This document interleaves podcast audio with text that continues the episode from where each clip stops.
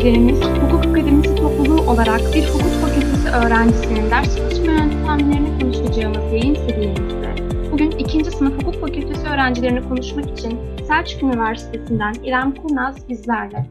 Merhabalar, hoş geldiniz. Merhaba, hoş buldum. Öncelikle nasılsınız? Biraz kendinizden bahsedin isterseniz. İyiyim, teşekkür ediyorum. Umarım siz de iyisinizdir.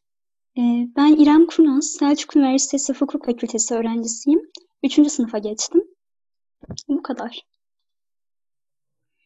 O zaman ikinci sınıfta hangi dersler var diyerek başlayalım. Tamamdır. İkinci sınıfta ceza hukuku genel hükümler, borçlar hukuku genel hükümler, idare hukuku, milletler arası hukuk, e, Türk hukuk tarihi, e, bilgisayar ve bir adet de seçmeli dersimiz var. Ben e, seçmeli ders olarak insan hakları hukukunu seçmiştim. Bunlardan genel bir görüş olarak hangi dersin zor olduğu düşünülüyor? Ve sizin de zor ya, olduğunu düşündüğünüz bir ders var mı? E, şöyle, aslında genel görüş olarak şu ders çok daha zor kabul ediliyor diyebileceğim bir şey yok. Çünkü bu e, cevabı kişiden kişiye değişebilecek bir soru. Ama etrafımda gözlemleyebildiğim kadarıyla e, ceza hukuku genel hükümler e, biraz daha emek isteyen ve zorlanılan bir ders gibi düşünüyorum etrafımda gözlemlediğim kadarıyla. Çünkü dördüncü sınıf olup e, bütünde o dersi verenleri de gördüm. Hali hazırda e, dördüncü sınıfa geçen e, birçok üçüncü sınıf arkadaşım e, bütte yeni yeni verdi ceza geneli. O yüzden sanırım ceza genel. Benim için de ceza genel. Sanırım bu dersler arasında en çok emek sarf ettiğim ders ceza genel oldu ama e, zorlanıyor olmak, keyif almamak değil kesinlikle. Belki e, en zorunun o olduğunu düşündüm ama şunu söyleyebilirim ki e, anlamaya başladıktan sonra da en keyif aldığım derslerden biri ceza hukuku genel hükümlerdi. Her ders ayrı bir çalışma sisteminiz var mı yoksa genel bir plan dahilinde mi çalışıyorsunuz? Her derse ayrı çalışmıyorum. Genel bir plan dahilinde çalışıyorum ama şöyle bir durum var. Bazı dersler okuyarak çok daha kolay anlaşılabilir. Bazı dersler ise çok daha ezberdir. Daha detay noktaları vardır. O yüzden genel çalışma prensibimde bir takım değişiklikler yapabiliyorum derslere göre. Bir takım eklemeler de yapabiliyorum. Ama genel itibariyle her derse aynı metodla çalışıyorum. Bu planınızdan, metodunuzdan biraz bahseder misiniz? Tabii bahsederim. Ben öncelikle şunu söylemek istiyorum. Herkesin ama herkesin bir tarzı var. Dolayısıyla ben şimdi burada çalışma metodundan bahsedersem ve bu benim için verimliyse mutlaka diğer insanlar üzerinde de verimli olacak diye bir kural yok. Bu da yine kişiden kişiye değişebilen bir şey fikrimce. Ben yazarak ders çalışmaktan hiçbir zaman verim alamadım. Önce ona değinmek istiyorum. Benim için hiçbir zaman karşılığı olan bir çalışma yöntemi değildi ama eminim ki bunu yaparak da çok iyi e, notlar alan, e, emeklerinin karşılığını alan arkadaşlarımız vardır. Benim çalışma yöntemime gelirsek, ben e, okuyarak çalışıyorum genel itibariyle. Önemli gördüğüm yerlerin altını çiziyorum ama şöyle bir şey söylemek istiyorum. İlk başladığımda ve birçok arkadaşımda gördüğüm kadarıyla önemli yerlerin altını çize çize aslında o kitabı bir e, boyama kitabı haline getiriyoruz fosforlu kalemlerle. Hadi bu da önemliymiş, bunu da çizelim. Neyse bunu da unutmayayım, şuraya da değineyim diyerek bakıyoruz ki sayfanın sonunda her şeyi çizmişiz. Bu hiç e, mantıklı e, ve verimli olabilecek bir yöntem değil. O yüzden hakikaten en son okurken e, mutlaka hatırlamanız gereken, okumanız gereken yerlerin altını çizersek daha faydalı olur. Öyle yapıyorum. Onun dışında bazen ders çalışırız, bazen bir yere okuruz, hani anlarız. Anlamakla anlamamak arasında gider geliriz. Biraz biraz oturur aklımızda.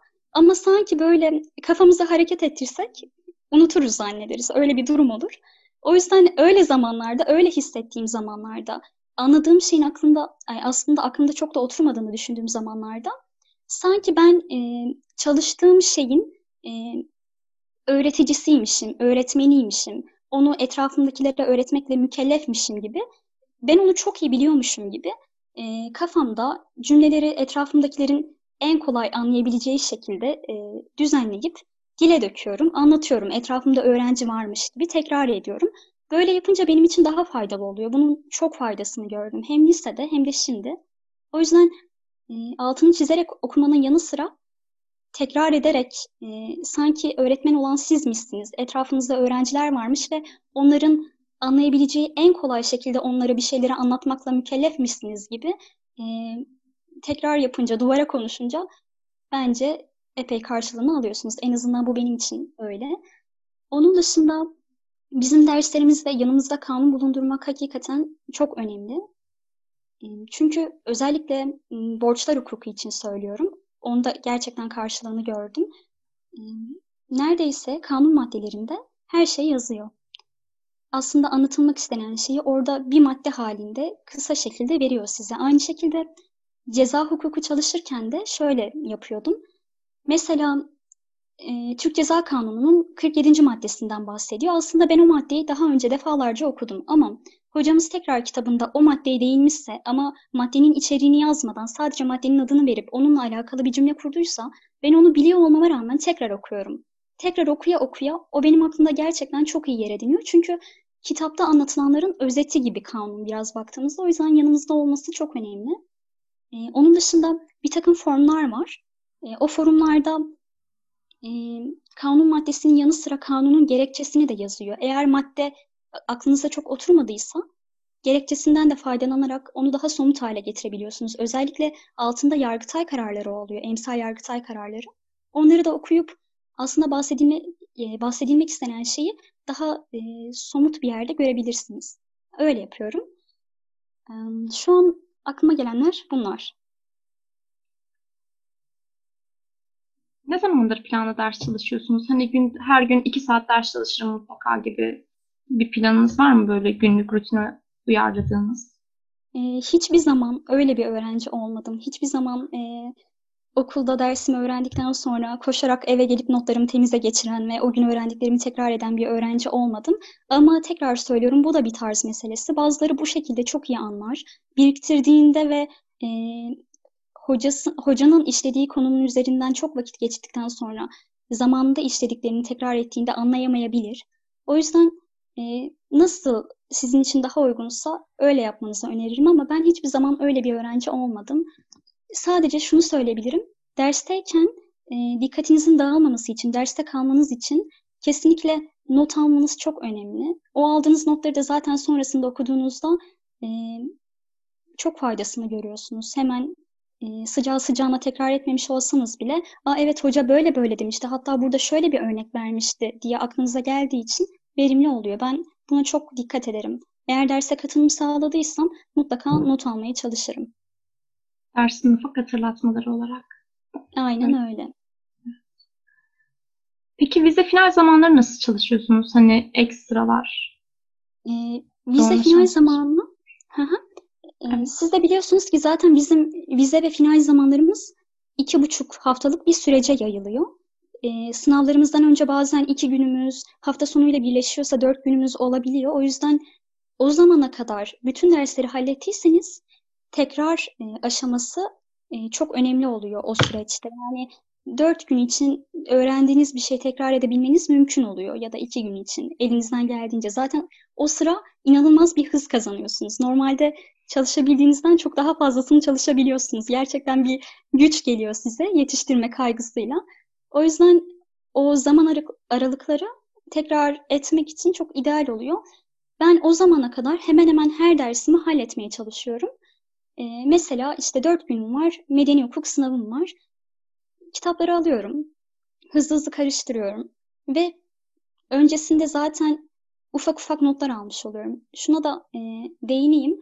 Yazarak çalışmayı çok e, verimli bulmuyorum kendim için demiştim. Çünkü e, yazarak çalışmak bir noktadan sonra oradaki e, cümleyi öğrenip deftere geçirip bir de orada tekrar etmekten kopuyor. Tamamen işte bunu temiz bir şekilde buraya geçirmeliyime dönüyor. Aslında ne yazdığınızı bir noktadan sonra çok anlamıyorsunuz. En azından benim için böyle oluyor. O yüzden ben bunu yapmak yerine e, önce okuduktan sonra, ufak ufak fikrim olduktan sonra, çünkü hiç bilmediğimiz bir şeye çalışıyoruz. En azından neyden bahsediyor diye bir aşinalık kazandıktan sonra böyle küçük kağıtlara çok temel notlar alıyorum. Her şeyi yazmadan. Sadece gerçekten hatırlamam gereken şeyleri yazıyorum. Ve sınav haftasında benim elimde zaten e, çok kalın kitapların ufacık birkaç sayfalık notları oluyor. Onları da okuyorum. E, zamanım yettikçe kitabın kenarlarındaki o beyaz boşlukları aldığım notları okuyorum. Bu şekilde devam ediyorum. Pratik çözüyorum. Pratik çözmek çok önemli. Medeni hukukta, e, borçlar hukukunda, ceza hukukunda faydasını gördüm. Özellikle medeni hukukta pratik çözmenin çok faydasını gördüm. Kütüphanede sabahladınız mı bu vize final haftaları? Hani arkadaşlarla kütüphaneye gidip ders çalışarak sabahlamak gibi. Ya kütüphaneye gidiyordum çünkü kütüphane hakikaten e, ders çalışmak için çok ideal bir ortam. Benim için çalıştığım yerin çok konforlu olmaması gerekiyor. Çünkü her an e, yorulduğumda uzanabileceğim bir yatak, işte e, izleyebileceğim bir dizi, işte internet ve diğer imkanlar olmamalı çok da. E, kütüphane öyle bir yer ki ara verdiğinizde bile yer bulamayıp merdivenlere oturuyorsunuz ve e, çok da konfor sağlayamıyor sizin için. Tekrar derse dönmek için e, daha ideal oluyor. Bir mazeretiniz olmuyor en azından. Bir şeye dalıp gitmiyorsunuz. O yüzden ben de kütüphanede çalışıyordum. Ama sabah gidiyordum ve e, yurdumun işte son giriş saatine yakın bir zamanda da dönüyordum. Uykumu almaya dikkat ediyordum ben ya. Hani sabahlayıp da e, verim alan arkadaşlarım da vardı ama ben o düzene ayak uydurabileceğimi düşünmediğim için hiç sabahlamadım. Sabah gidiyordum, çalışıyordum, ara veriyordum, işte yemeğimi yiyordum. Sonra tekrar çalışmaya dönüyordum. Sonra da yurda gidiyordum. Hiç alttan kalan dersiniz oldu mu? Kaldığınız dersler oldu mu? Yok ben hiç alttan ders almadım. Büte de kalmadım. Bütsüz. Aynen bütsüz. Maşallah diyelim o zaman. Teşekkür ediyorum. Hepimiz de de. Peki bu sene ikinci sınıf olacak biri sizce nasıl ders çalışmalı? Nasıl bir yol izlemeli? Daha yolun başındayken vereceğiniz tavsiyeler nelerdir? Hmm. Şöyle, öncelikle şunu söyleyeyim. Ders nasıl çalışılır sorusunun herkesçe kabul görecek kesin cevapları yoktur benim için. Ben zaten e, bu fakültedeki yolculuğumun daha yarısını tamamlayabilmiş durumdayım. O yüzden çok da bilirkişi gibi konuşmak istemem. Sadece e, kendi e, gözlemlerimden yola çıkarak bir takım şeyler söyleyebilirim. Tamam, e, bu zamana kadar gördüğümüz derslerden daha farklı hukuk dersleri ama en nihayetinde senelerdir ders çalışıyoruz. Dolayısıyla lisede ya da öncesinde evet ben e, sözel derslerimi şu şekilde çalışıyordum ve emeklerimin karşılığını da aldım dediğiniz bir metot varsa yine ikinci sınıf olur, birinci sınıf olur ve devamında olur aynı şekilde devam etmenizi isterim. Aynı metotla ders çalışmaya devam etmenizi öneririm. Tamam şöyle diyebilirsiniz, ben de diyordum ama bu hukuk fakültesi işte lisede gördüğümüz derslerle çok ilişkili dersler yok, daha zor, daha fazla şey yapmalıyım belki. O yüzden alışık olduğunuz ve verim alıp e, verim alabildiğiniz metodun üzerine e, gördüğünüz derslere göre e, bir takım değişiklikler yapabilirsiniz, eklemeler yapabilirsiniz. Ama bence hali hazırda verim aldığınız bir metot, yöntem varsa onu hangi sınıf olduğunuz fark etmez. O şekilde devam ettirmenizi öneririm.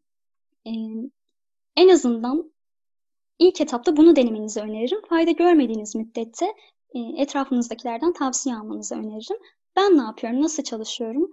Ee, gerçekten kendinize anlatarak ders çalışmanın çok çok verimli bir yöntem olduğunu düşünüyorum hali hazırda herhangi bir yöntemi, metodu olmayan biri varsa bunu mutlaka denemeli. İkinci sınıflar için de söylüyorum.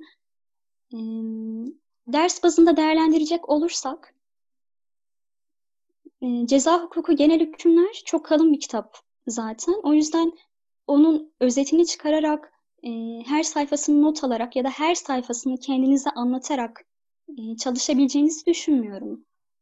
O yüzden okuyarak devam eden bir ders. Zaten çoğu arkadaşım yazarak başlamıştı ama ya yetişmiyor hani bu böyle olmaz deyip e, okuyarak bitirmeye devam etti kitabı. Yanınızda mutlaka kanun bulunmalı. Dediğim gibi e, forumlardan bakabilirsiniz, kanunun gerekçesine bakabilirsiniz, yargıtay kararlarına bakabilirsiniz. Sınavdan önce çözdüğünüz pratiklerle zaten pekiştirebilirsiniz. Benim zamanımda e, tavsiye aldığım arkadaşlarım, üst dönemlerim Ceza geneli mutlaka kitaptan çalışmamı önermişlerdi. Ben de o yüzden öyle yaptım. Kitaptan çalıştım. Ama nottan çalıştığım dersler de oluyordu. Ceza geneli öyle yapmadım. Sonra hmm, yani eğer yazarak çalışıyorsanız da deste deste e, not almamanızı öneririm. Çünkü zaten çok kalın kitaplar ve e, bir deste de böyle not aldığınızda sanki çalışmanız gereken bir kitap daha varmış hissi uyanıyor.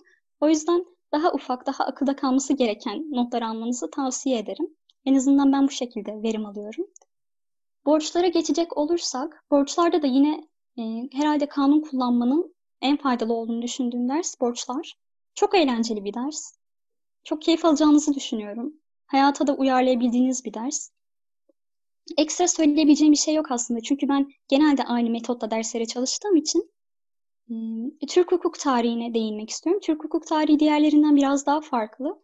E, çok fazla ezber ve daha önce hiç görmediğiniz kavramları görebileceğiniz bir ders. O yüzden belki onu sadece okuyarak akılda tutamazsınız. Ben şöyle yapıyorum. Fasikülden eğer e, ders çalışıyorsam bir fasikül 60 sayfaysa o 60 sayfanın özetini fasikülün ön sayfasına not alıyorum. Eğer dönemiyorsam ya da o fasikül bittiyse bir de o ön sayfada okuduklarımı okuyorum, tekrar ediyorum.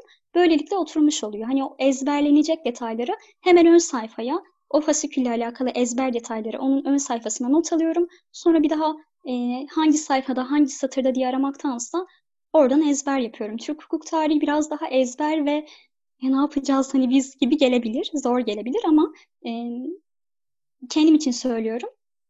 Çalıştığım not çok güzel, çok akıcıydı. Hiç de zorlanmadım. Güzel de bir not aldım o yüzden keyifliydi. Diğer derslere gelecek olursam, yok lütfen devam edin.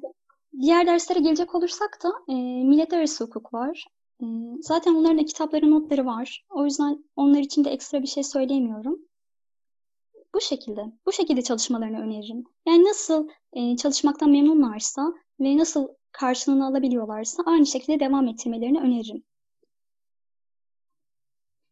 Buradan tüm hukuk fakültesi öğrencilerine tavsiye edebileceğiniz bir şey var mı? Tavsiyeleriniz nelerdir? Aldığınız tavsiyeler doğrultusunda. Tabii ki. E, şöyle, belki hali hazırda yeni mezun biri olsam ya da e, hukuk fakültesinden mezun olduktan sonra tercih edeceğimiz mesleklerden birini icra eden biri olsam daha etkili, e, daha güzel tavsiyelerde bulunabilirim. Demin de söylediğim gibi benim de zaten bu fakültedeki yolculuğumun daha yarısı bitti. Ben de acemi sayılırım. O yüzden e, çok e, vurucu tavsiyelerde bulunamayabilirim. Zaten işte kitap okuyun, e, dergi karıştırın, merakınızı yitirmeyin, araştırın tarzında tavsiyeleri e, herkes biliyordur. Herkes de herkesten duyuyordur. O yüzden bunlara ekstra değinmek istemiyorum. Ama e, söylemek istediğim bir şey var. Kendinizi sakın ihmal etmeyin. Hukuk fakültesi çok zor, kitaplar çok kalın, işte herkes şöyle zor diyor, böyle zor diyor, dersleri alttan alıyorlar, kalıyorlar falan. Ee, insanlardan dinlemek yerine önce objektif şekilde kendiniz değerlendirin ve bir yorum getirin. Ondan sonra zor ya da kolay olduğuna e, yine kendiniz karar vermiş olursunuz. Dersler çok zor diye e, sadece ders odaklı bir insan olmamanızı öneririm. Çünkü Özellikle de bizim fakültemizde devam zorunluluğu yok. Olsa dahi zaten dersler çok uzun değil. O yüzden kendinize çok fazla vakit kalıyor.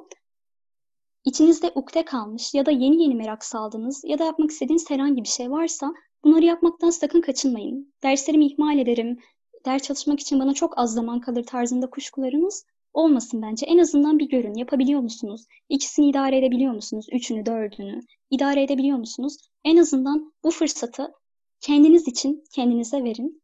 Ben e, derslerimin dışında sosyal aktivitelerle çok alakalıydım.